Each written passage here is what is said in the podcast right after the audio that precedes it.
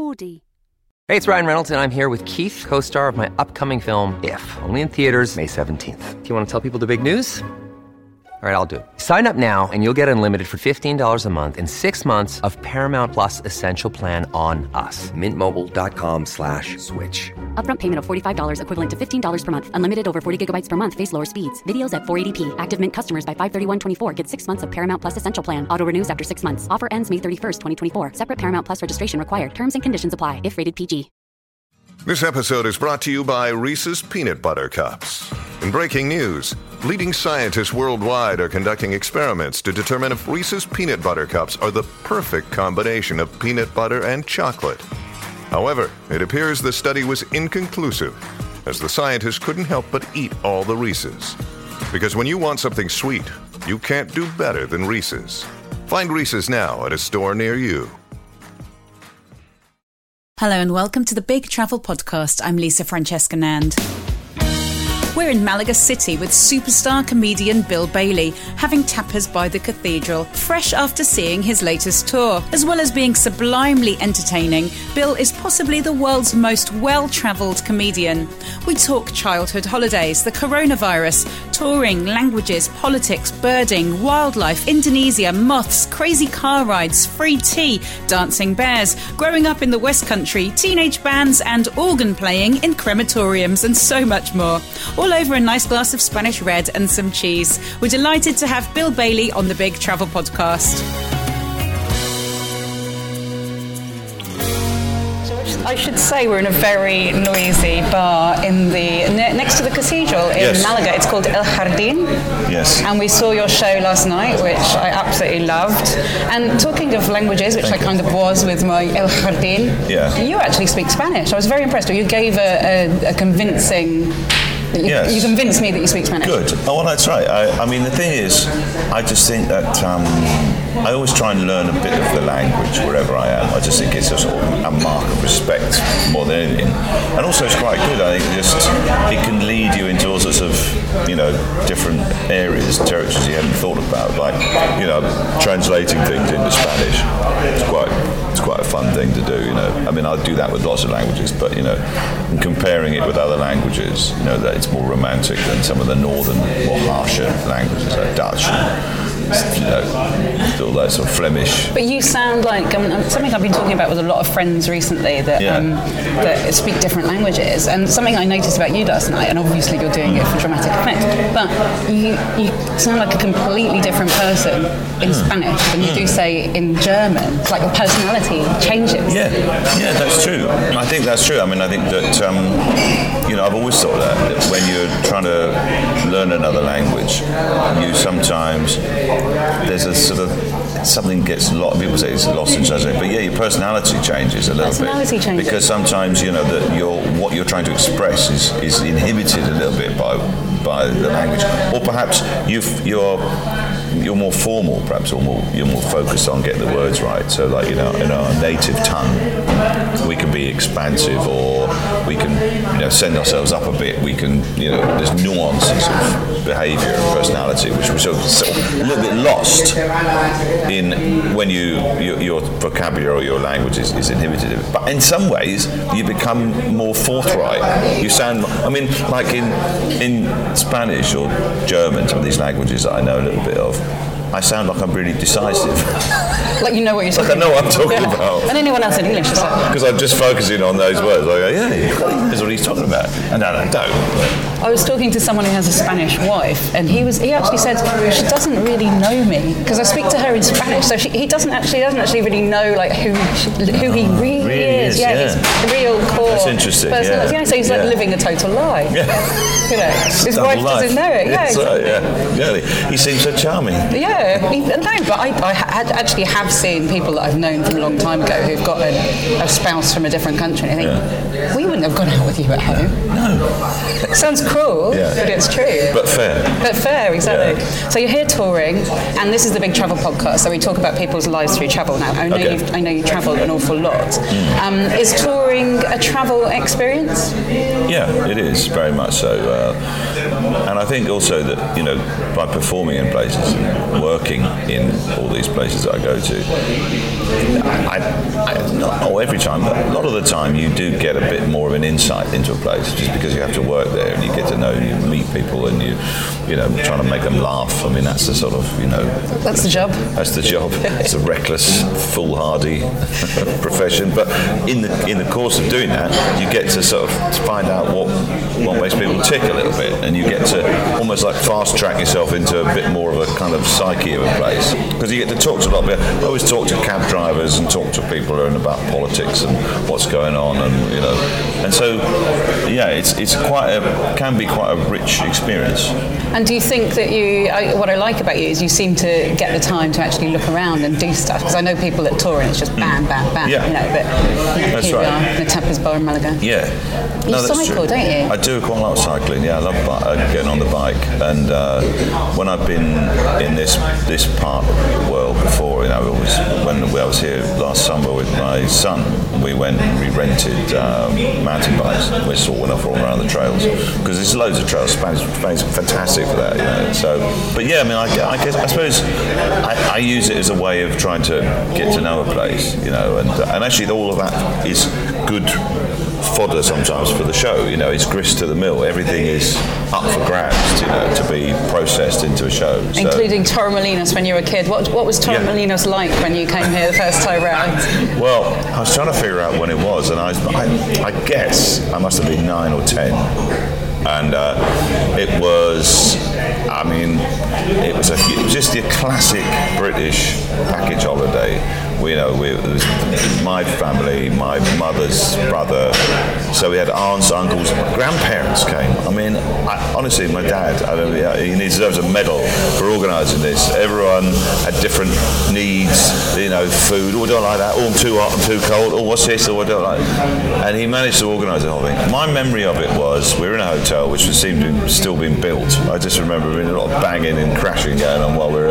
And we, me and my cousin digging sandcastles on the beach. I do remember that. And, uh, and I remember in the evening we all would meet in my dad, mum and dad's room, and my dad would take the order. He said because the first night was a disaster. You know, like nobody knew what anything was. They couldn't figure Foreign it out. stuff. Foreign stuff. What's this?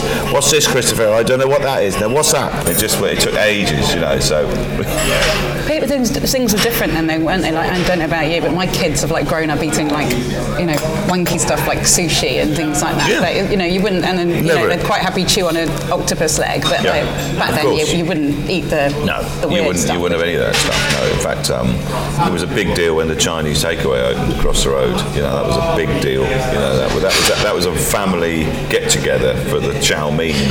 And did you go on a lot of family holidays when you were a kid? We did, yeah. You know, it was a sort of uh, you know a huge kind of gaggle of us we'd all go off somewhere, and I think it's because it was just around about the time when sort of jet travel was suddenly now more affordable. You know, sort of like started in the late sixties. Well, I remember though. I can remember as a kid, my mum talking about an aunt, and she'd married a Dutch bloke, and he was He, he, of, he never really knew her. no, Oh, the never, other way around. They never Yeah, knew yeah, each other. no. that's right. And um, and then he was a sort of he was had quite he was quite well off, he was quite flamboyant. He was like an antique dealer or something, and. And, and she was she was amazed how many times they got planes. Oh, they're getting planes all the time. They get flights all the time, like we get a bus, you know. and it was a big deal then to get on, you know, fly somewhere was an extravagance. So about the sort of early 70s, mid 70s, I suppose it would have been. Yeah, then lots of people would travel. When we flew from Bristol Airport, which was kind of a new, a new thing.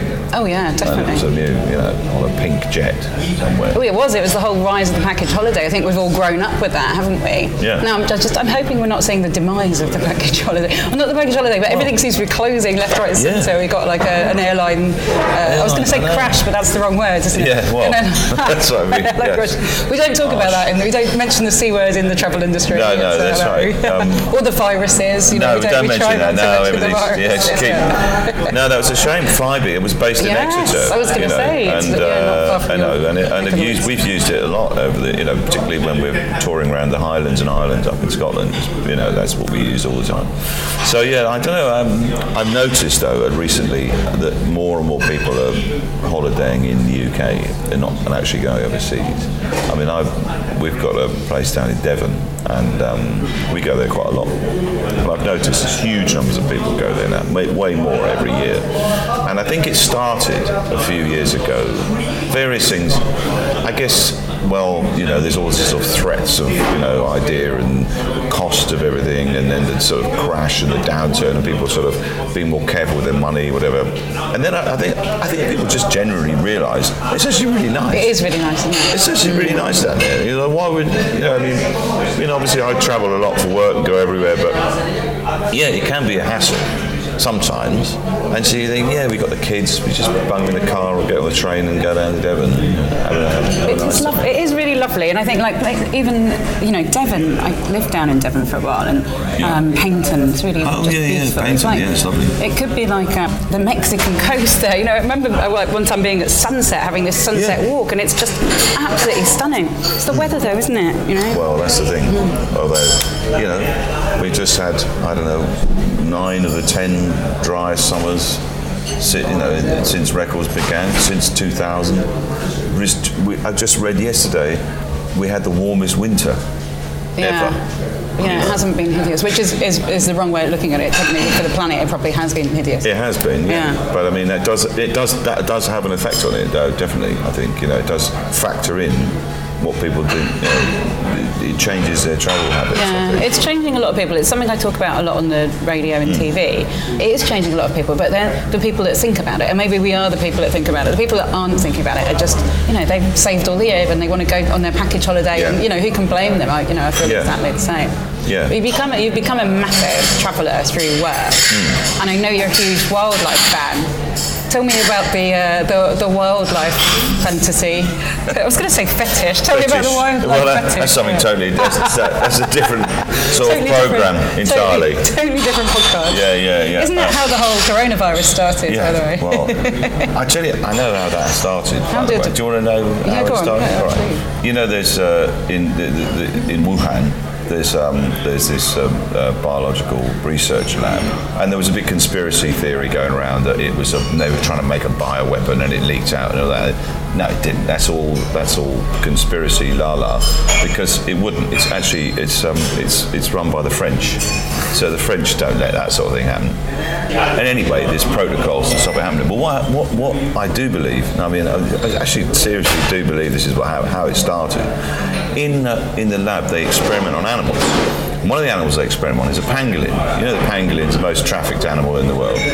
And the pangolins are much prized in China because of their scales, supposed to have healing properties and all that. Anyway, what happens in these labs? They experiment on the pangolins because the pangolin's got a DNA which is particularly conducive to studying viruses.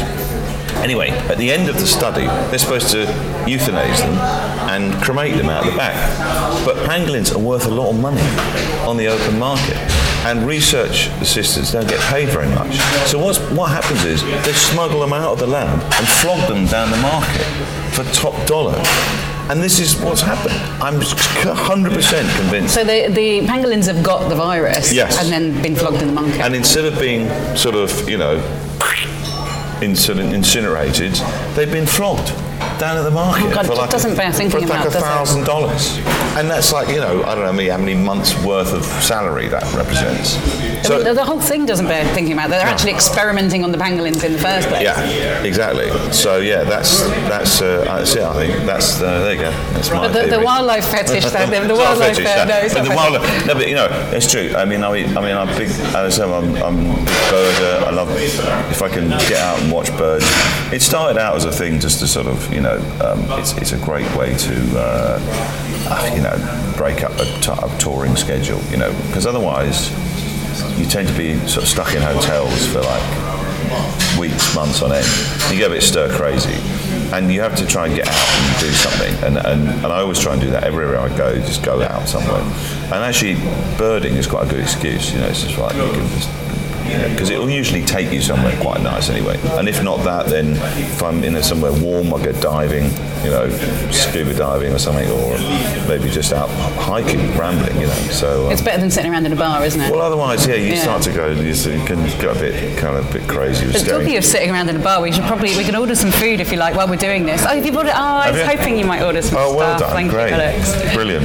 Egg and chips, is it? Yeah, yeah, yeah. Cheers. Traditional, traditional uh, Spanish. It actually it is quite a traditional Spanish meal, fried egg and chips. Yeah, but it's just um, it's nicer. It's With with, a little olive bit of a oil. twist, yes. Exactly. It's olive oil and salt. It's actually uh, egg and chips is really nice here. All right. Oh, perhaps I should have said egg and chips then. Is that for you? That's right. it. Wow. It's the loudest in the world. That's not from the 1970s. I was going to say It's like a- it's like a 1992 trim is phone calling on the air. with a little uh, speaker attached to it. Talking of birding, this Yes. is a good time to give my, my friend who does a podcast called the Casual Birder podcast, and she's tried to get through to you and can't get past your cast iron management, but the- she'd love the to have you on. Yeah, the. Her name's Susie Buttress, and she sent me a question to ask you.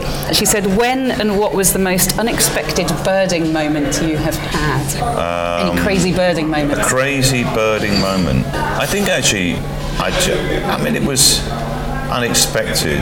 Um, just sort of, but also, I mean, not entirely unexpected, but it's just, it adds another layer to the experience. It was just happened the other week. I mean, that's was for me. That's just right up there. I was up in um, Baqueira Beret, which is on the sort of in the Pyrenees, on the sort of Spanish-French border, and I was skiing there with, with my son, and um, we were up at about 3,000 meters, and then just sort of like from behind the mountains, this gigantic bird appears. It's a huge bird, just sort of like cruising around, and it's um, it was a vulture, the griffon vulture. And these things, they don't look. I mean, they look like sort of fantasy. They look like you know a mythical beast. They don't even look real. And I was so, I was just transfixed by this thing because I knew that they were around, but I didn't. And you know, when you're up in the mountains, you know, you know, sort of, you see something like that, it just almost elevates the whole experience. And then also you sort of think, yeah, vultures, they're just waiting for somebody to fall off. It's like, how good is my skiing? just, yeah, exactly. My confidence. I better concentrate a bit more. Don't want to break a leg and end up on the mountain. I know the vulture's looking at you. Yeah, yeah, yeah, yeah. Just watch your parallel turns there. Do you think it was picking on you in particular? Yeah.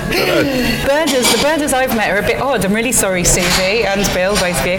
But um, Yeah, they I, are. I, they're a bit odd. There's something a bit unusual about it. No, no. Well, there's there's different levels of birders. I mean, there's like, but there's but I would consider myself just a sort of casual birder. Like you know. Susie's podcast yeah, is called. It's like exactly that. You know, just when I get the opportunity, I take my bino- binoculars out. I mean, I'm not, you know. So then there's twitchers, and that's the next level. Ah, yeah. And twitchers are like they they're really into it for the, for the the science of it and the spot of it, and they're so super serious. It's almost like the joy of it has gone out of it for them. It's like they've all got pages. Yes, and I've the seen those. And then the page will go off.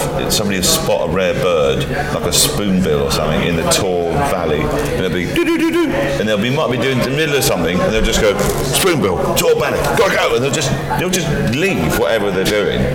I'm not at that level. That's I've just, seen that in action. I used to work at BBC Southern Counties Radio, and the Oh. sports presenter there, I've forgotten his name, John. He was probably in his 60s. Yeah, he was due to retire at the time, but he was obsessed. You know, he was one of these people, and he had the pager, and he used to, if it went off, there's a lesser spotted buzzard That's or it. whatever is there. Yeah. There's probably no spots on any buzzards at all in Scotland. Totally No. showing off my Yeah. non-bird knowledge now. A, he- a honey buzzard. that, that's exactly the one I was thinking of.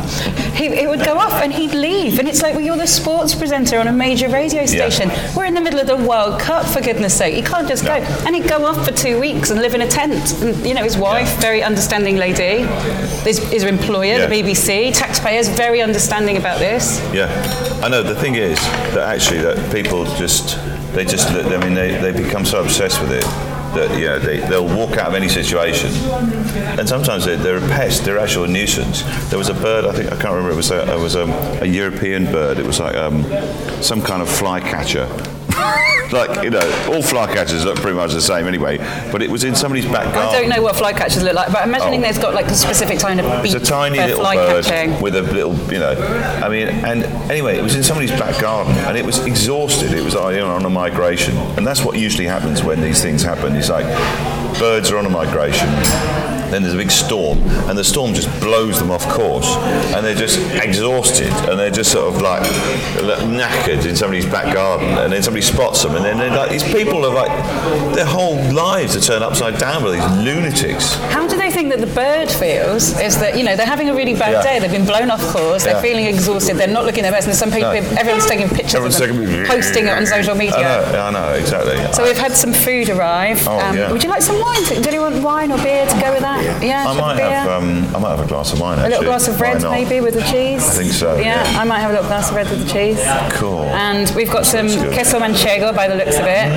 And it's been on the way. gambas pil pil, great. I should explain we've got Alex here. Now Alex is my sound man and sound editor, which he usually does remotely because I record in England and he lives here. Yeah. By the power of digital powered stuff, we managed to create a podcast together. And uh, so this is Alex's first live recording with me. And Alex also is a big Bill fan and he wants to, he- he's got his own questions. He thinks he can do far better than me. So I'm going to let Alex have his Oh, own, uh, ha- ask his own questions. I'll have an olive while you- yeah, all right. What should you do it now while we're having lunch? You want. We'll do it Is it now. okay? Am I being picked up? Do you want to do it? Yeah, yeah, of course, yeah. So Alex reckons his questions are going to be far better than mine, which I'm sure they probably are. Actually, I haven't really asked anything so far, have I? We just talked a lot about No. birds going off course. That's right. Yeah. I've got a couple of bird-related questions. Have you? Oh, good, all right. Yeah, the flying variety. Can I go straight into the Go on, Yeah, do yeah, it, yeah. Right, let me find my bird question then. Yeah. Uh, if you uh, if you ever discover a new species of bird, will you name Yeah. it the Billed Bailey? Oof, no. I, you know what? I, uh, I wouldn't. No, I'm not because that d- indicates a level of vanity which I'm not. Uh, I'm not known for.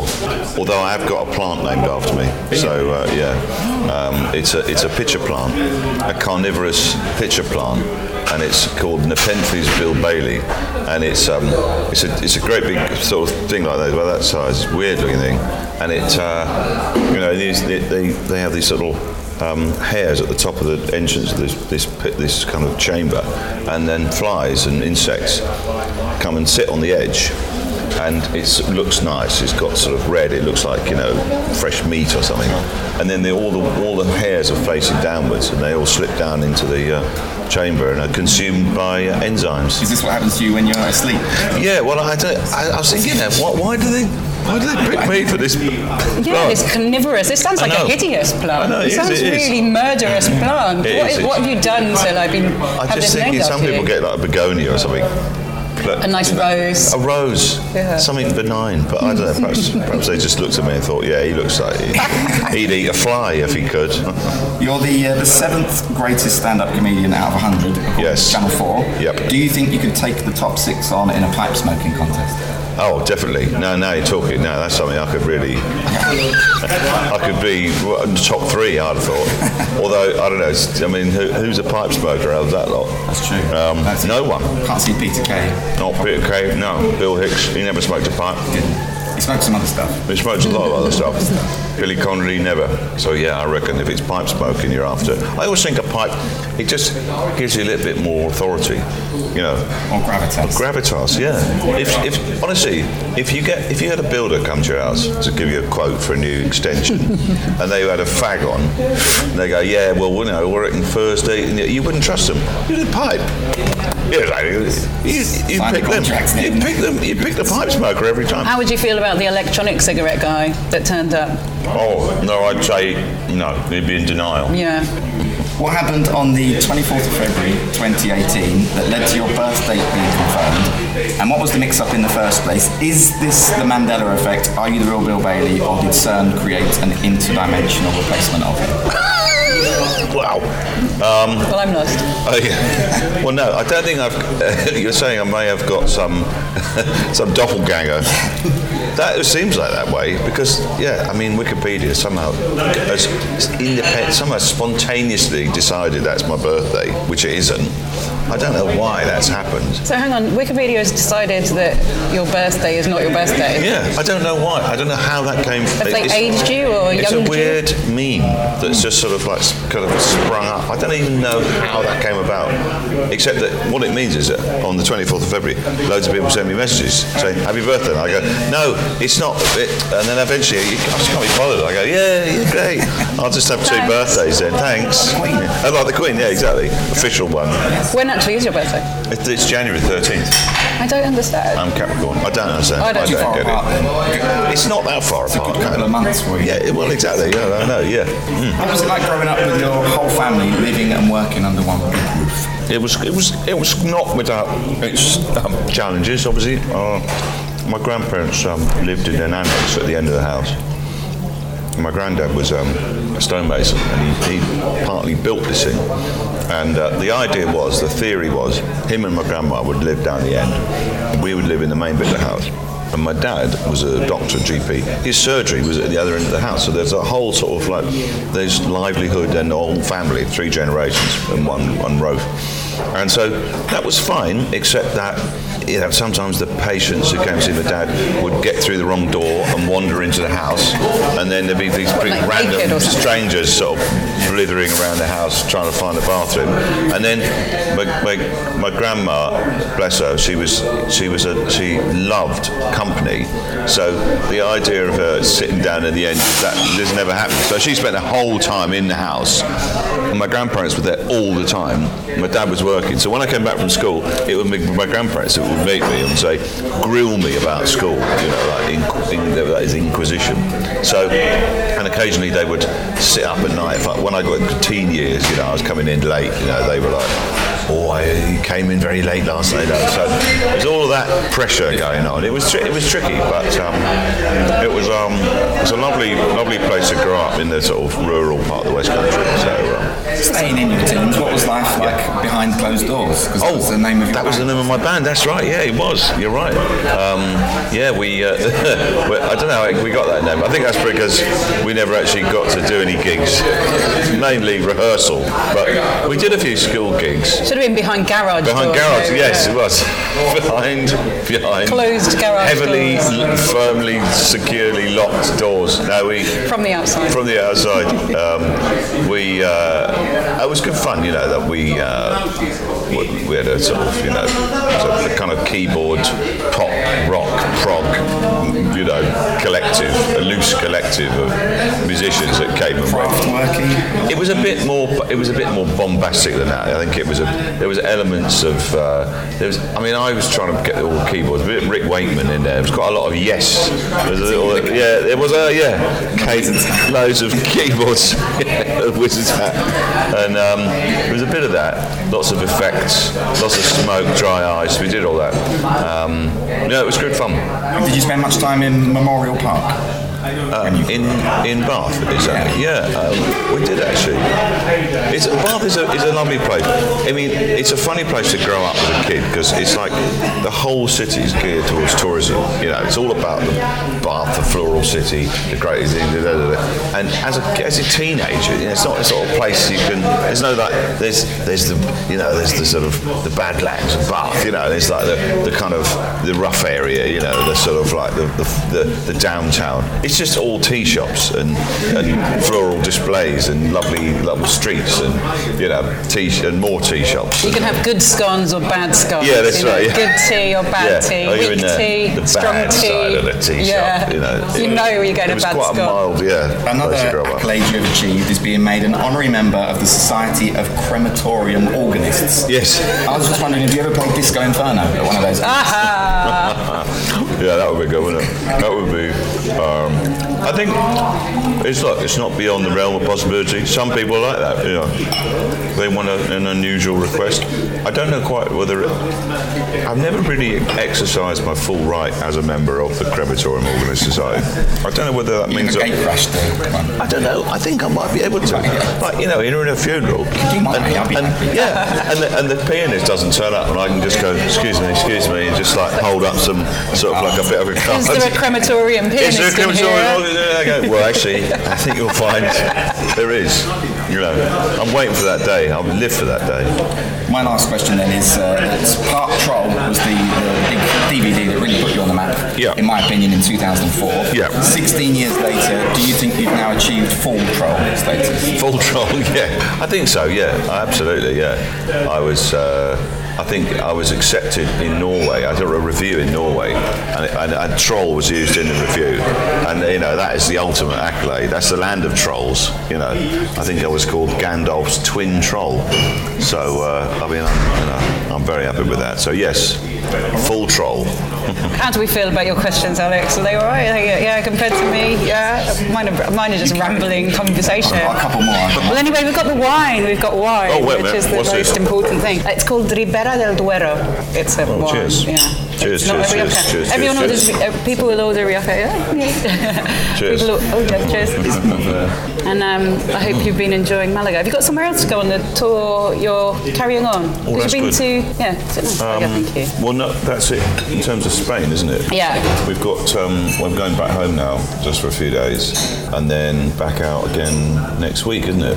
Going to sort of um, Utrecht, Munich. So it's Germany, bit of Holland, and then potentially Portugal and Greece. You spent a lot of time in Indonesia. Yeah. And in the show last night, you had some great Indonesian travel stories. In fact, your travel stories are just brilliant. I don't know where to start. And I love travel stories on Yeah. the Travel Podcast.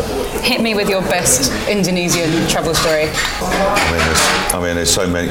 I mean, Indonesia is like, is, is as I say, it's a beautiful country, but it is, it's chaotic, you know. And um, there's a place we go to quite a lot down in the eastern part of Indonesia, in the Moluccas. And it's actually an old Dutch, it's part of the Dutch sort of East India Company. And there's a big nutmeg trade down there. And there's an island there called Banda, and it's stunning, jewel in the middle of this sea, and it's, they still cultivate nutmeg there. And um, we were there once, and there was, a, there was, as usual, there's some trouble. That, you know, there's a strike, or the airline's gone bust, or you know, it's, always something like the ferry that used to run twice a week now runs once a month, and then Sounds a bit like Brexit Britain. yeah, it- well, it, yes. I think That's what we're that's aspiring what, That's to, what we're yeah. headed towards. Yeah, you know, and um, and there is. I mean, uh, you know, I mentioned the thing about the fl- in the show about you know the plane taking off early. We we once persuaded a pilot to take us with two 200 fags. he just said like like 400 cigarettes, and he went, yeah, all right, you know, I'll take you know, bottle of Johnnie Walker and once I, I was on this, uh, we're on this island, we're trying to get off the island, and um, it's difficult, there's no ferries, and there was one flight which was had a 12 seater and we were all trying to get on this flight. And um, I went to the little airline and the guy said to me um, I said uh, do you have any is there any way we can get two seats on this plane? And he looked at me and he said white English like that. And I went oh and I just, and you know, it's interesting. Like sometimes you get that bit of, you think, oh, okay, yeah, no, there's a resentment towards us, and yeah, okay, I get that in Hong Kong after this, after the handover.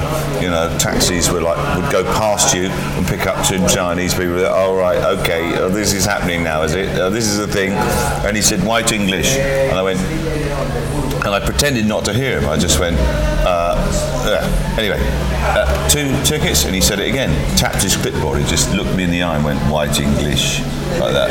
And then I started this ridiculous apology for.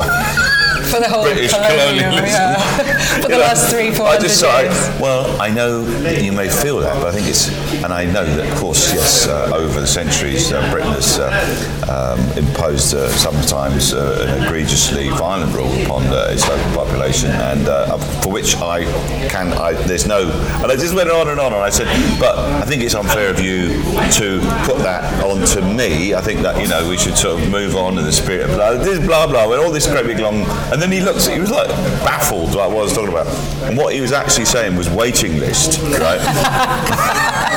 he was going waiting list. I went, "Eh, what? Oh yeah, I was yeah. Sorry, forget that. I don't apologise. You know, I was like, yeah.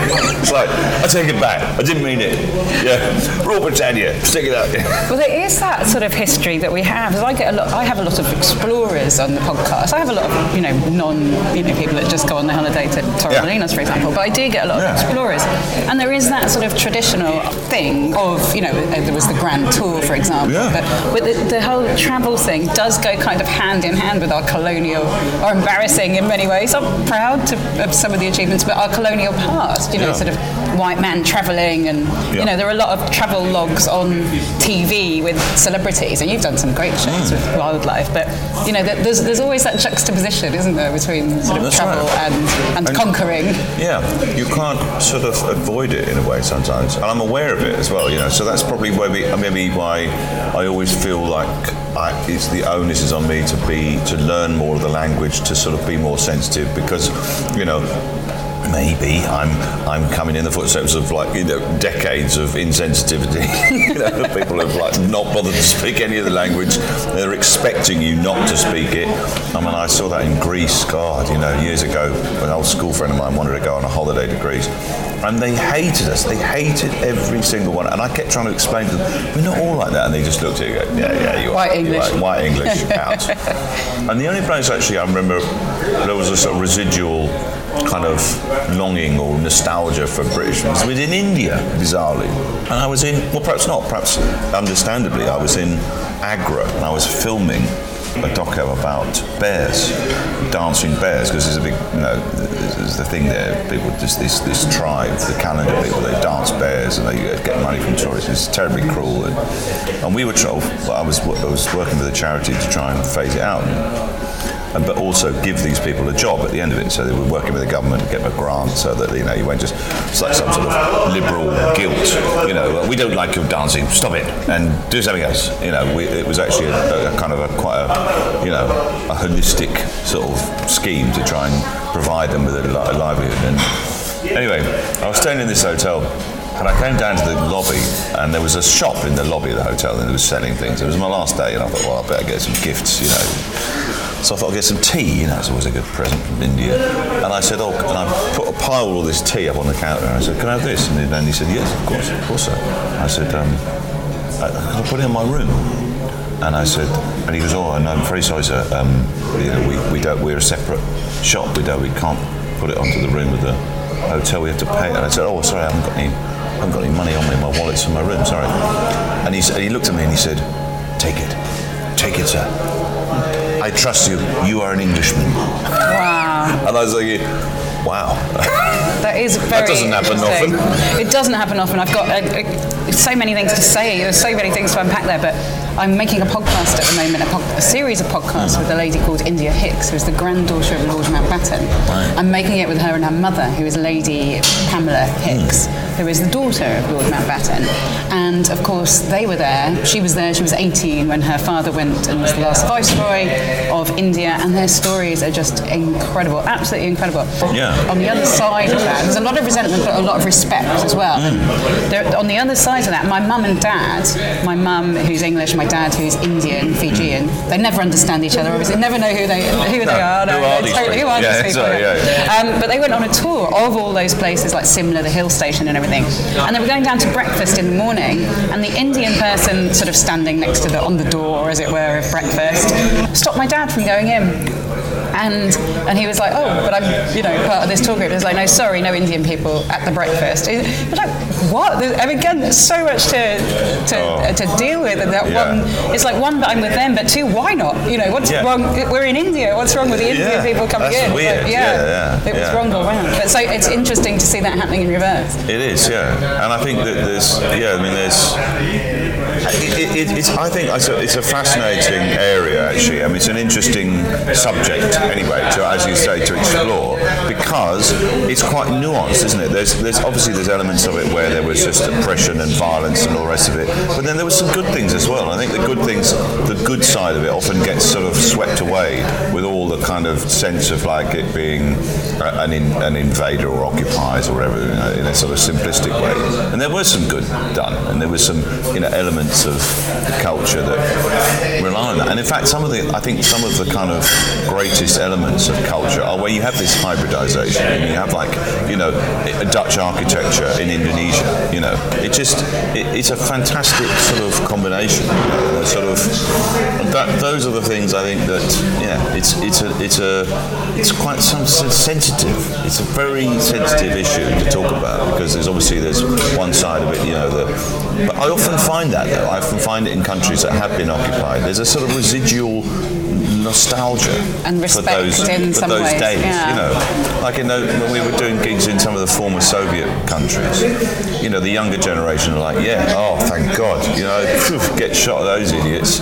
We can catch up now. 50 years we've been on hold. Now we can have Wi-Fi and, you know, and, and all the things that everyone else has got.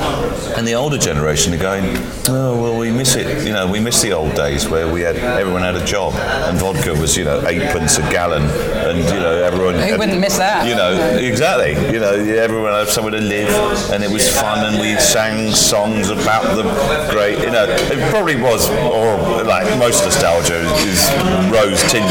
It was probably pretty grim, but there is that. There's this sort of a generational. You know. I heard you had a very hair-raising car journey in India. Oh my! It was it was absolutely terrifying. Uh, we arrived in um, in Delhi, and then I, a, a guy, this driver, came to pick me up to drive me to Agra, and uh, so we started we started off, and it was a beautiful evening. It was like sunny during the day. The sun was setting, this beautiful orb of sunset. We were driving down this road, and uh, I was thinking, "Oh, this is beautiful. This is fantastic." And then we're on a two-lane dual carriageway, and we're barreling along in the outside lane. And then the driver slows down, and there's an ox cart coming the other way, the wrong way, up in the outside lane of the dual carriageway. Like if that happened in Britain, that'd be on the six o'clock news. You know, ox loose on the A1. But here it just, and he just sort of waggled his head and just drove around it, and the bloke waved to him. And, I mean, it was extraordinary, and, I just sort of relaxed into it. And then a bit further on, you know, we saw a crash, which just looked terrible. Those bodies, it was like, oh my god. And then a bit further on, we were driving. It was dark now, and then a, a little guy on a motorbike was driving along on the inside lane, and he looked in and saw me, and he smiled. He just went, hey, like that, and he waved, and he went, ooh, like that. And a split second later, he was o- he hit um, a big block of c- a, a, huge bag of cement had fallen off a truck, and he hit the bag of cement, and he was over the handlebars, and the bike went under the car. There was sparks flying, and then it was just huge. All my possessions went into the front seat. I hit the back of the front car, the, the seat, the front passenger seat. It was chaos. It was absolute chaos. And then we sort of skidded to a halt, and we like got out, and the bloke was sort of in a ditch. we were like, oh my god!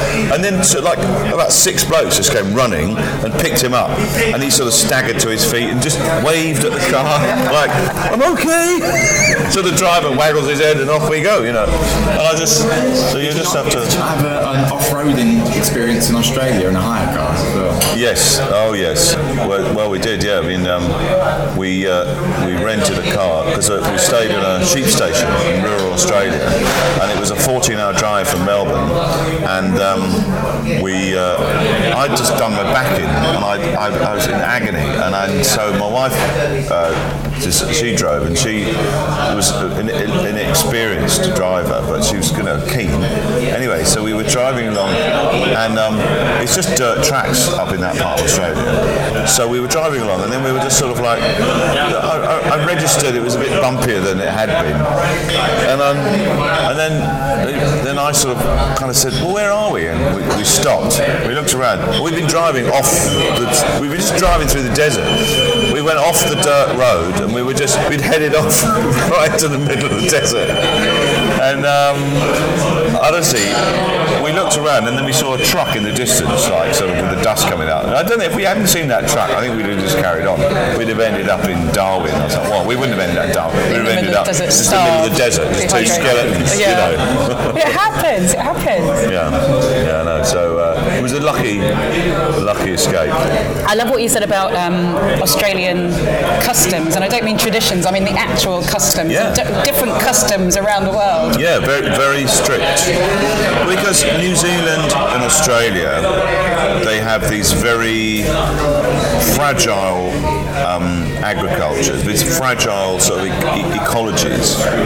New Zealand, particularly, New Zealand is very prone to any sort of invasive species, and it can decimate a lo- an indigenous you know, species. Like uh, three years ago, there was a, a problem with a Siberian tussock moth, and this thing was a sort of Always problematic. I hate those things. Oh, Always had a my- uh, they're my worst moth. Yeah.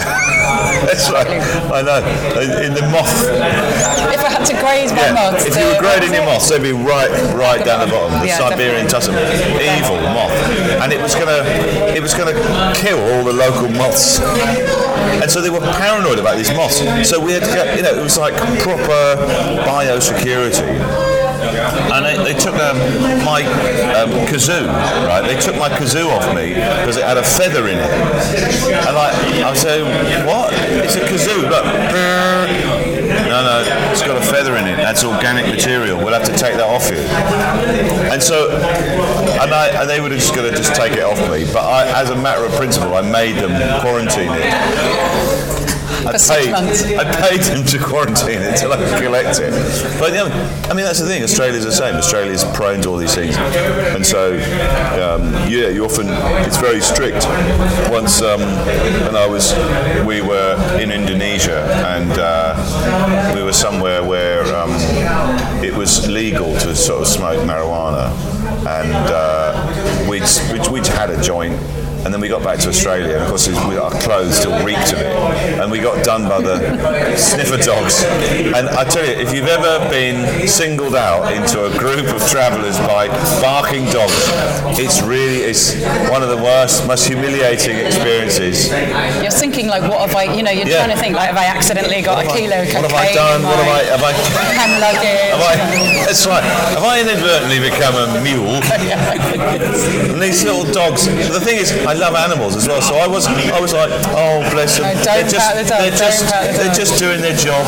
I don't want to. You know, it's like when they said, have you got, yeah, you got any marijuana? Are you in contact with marijuana? And I was like, I had to go, yeah, because I didn't want the dogs to get into trouble.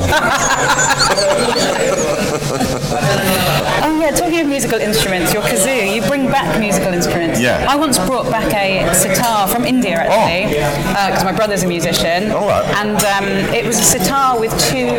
You know, normally you get the, the bulb at the bottom of sitar. Yeah. There was a bulb. There was a big bulb at the top of it as well. Oh, and I remember wow. going through. I got some very strange looks going Yeah. through customs and uh, from fellow travellers, and it came back from India intact. But when I tried to bring it from England to Spain, from London to he- to uh, Malaga on BA, they smashed it. They smashed it, and it's it's an organic thing. It's not made from wood. It's made from like a massive pumpkin or something. I don't know. You know more about what it's made. A gourd, in Is fact. it gourd? Yes, it's a yes, exactly. It's made Yeah. from a, a hollowed out vegetable, isn't it? Is it a gourd? Yeah. That's right. But you collect musical instruments if you Yeah, can? I've got all sorts of things. Um. I bought um, a thing in China. I was in uh, in Dali in Yunnan province, and um, we were staying at this funny little house, this little B and B, and in the evening they had like um, performances by local musicians, and this little trio turned up, and this guy was playing this instrument, and it was um, it was. I had a small sort of um, sound box, with a long, thin neck and three strings, and uh, it was called the. It was called the Xin, and I, I was fascinated by this thing, and I said, um, "What is this thing?" And he called it like the, the or something. And I went, "Wow." It turns out it, it means the thing with three strings, right? and um, and it was like it had sort of snake skins. It was obviously deeply kind of you know un-PC and uh, made of wood, and he'd made it himself.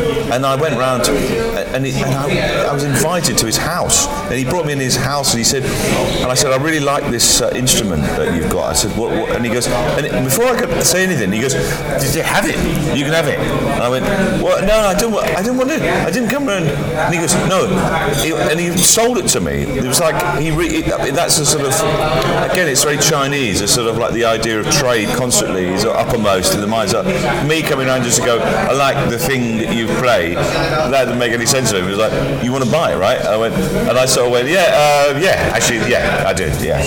Feel obliged. For the, for the price, I bought this thing.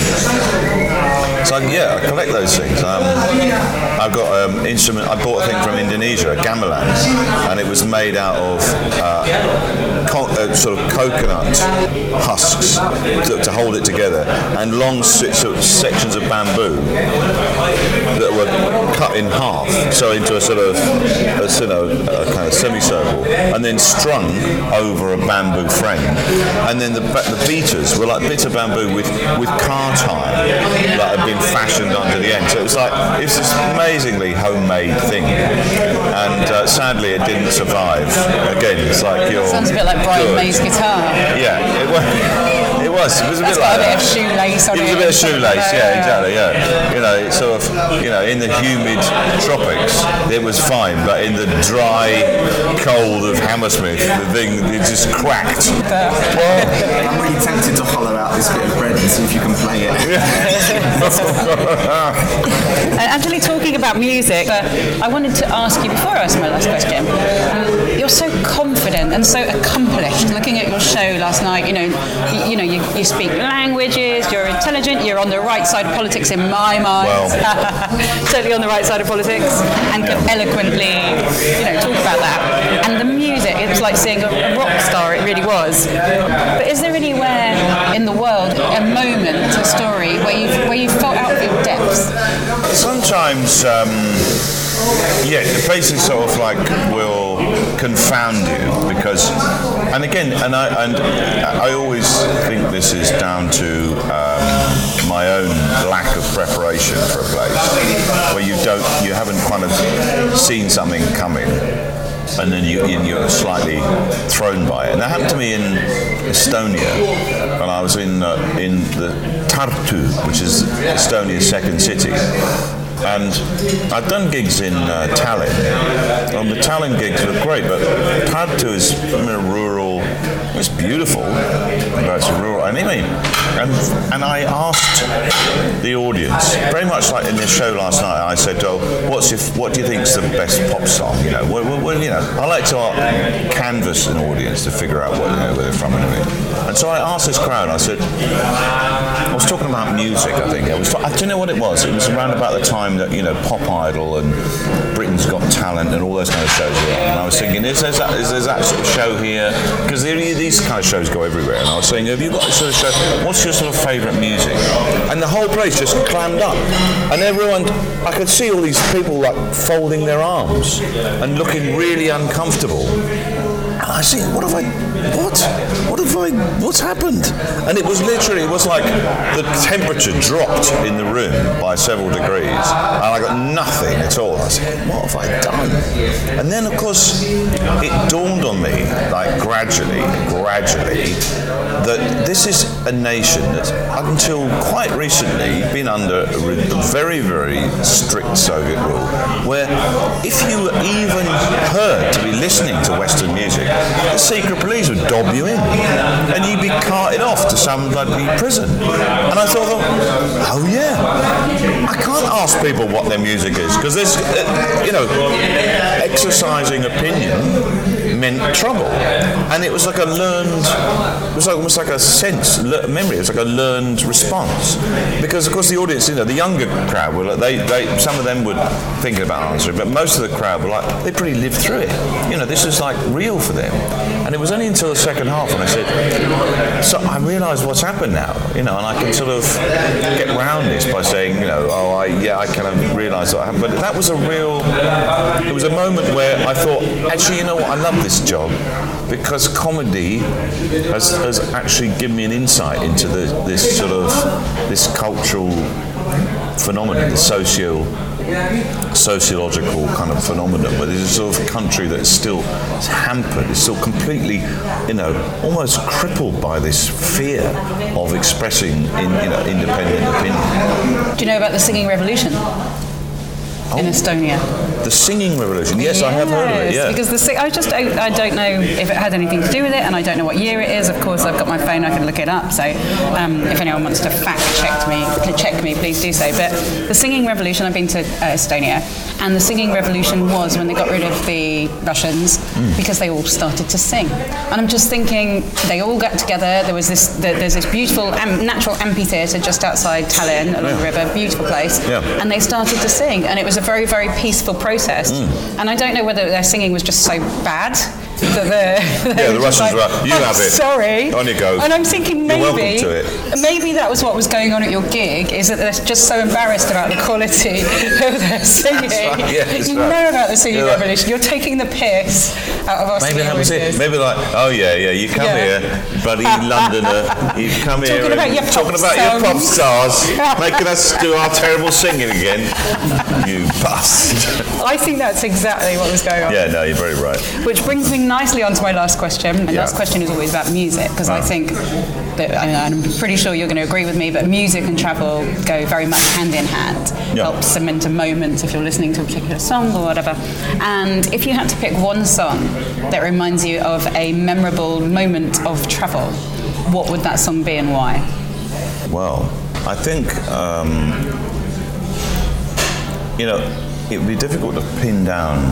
I mean, my favourite song is, is "Once in a Lifetime" by, Talking Heads because it's sort of it's a song that just it's it's meant so much to me out through my, whole life.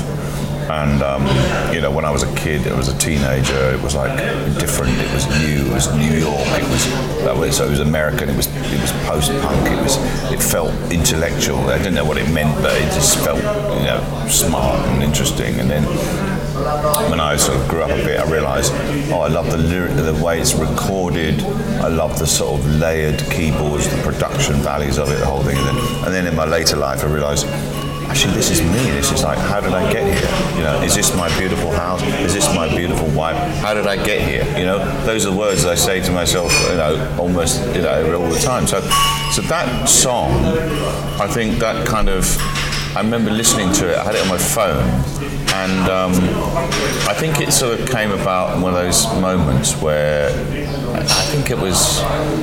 I listened to it recently. Actually, um, I had it on my phone, and I was I was in the Barrier Reef in Australia, and I just dived with uh, whales.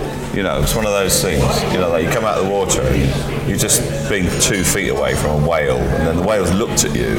And it looked right in the eye, and I came out. I was just in a state of almost euphoria. How did I get here? How did I get here? And they put the music on. You know, This is not my beautiful whale. this is not my beautiful whale. How did I get here? I love it. Thank you so much for coming on the Big Travel Podcast. Hey, welcome. Shall we carry on drinking? This is This great, is isn't great. it? This is like- cheese is It's one good. of my Good, favourites. good manchego cheese. Good uh, ham, ham on serrano. So that kind of thing. This is like this is my. That's why I love Spain. This is my perfect way of eating. Yeah. Little plates, little nibbly things. Not a great big. Here's a great big dinner. Go on, plough your way through that. Thank you so much, Bill, and what a brilliant guest you've been. Coming up next week, we have writer Sophie Roberts telling us all about the lost pianos of Siberia. You don't want to miss it.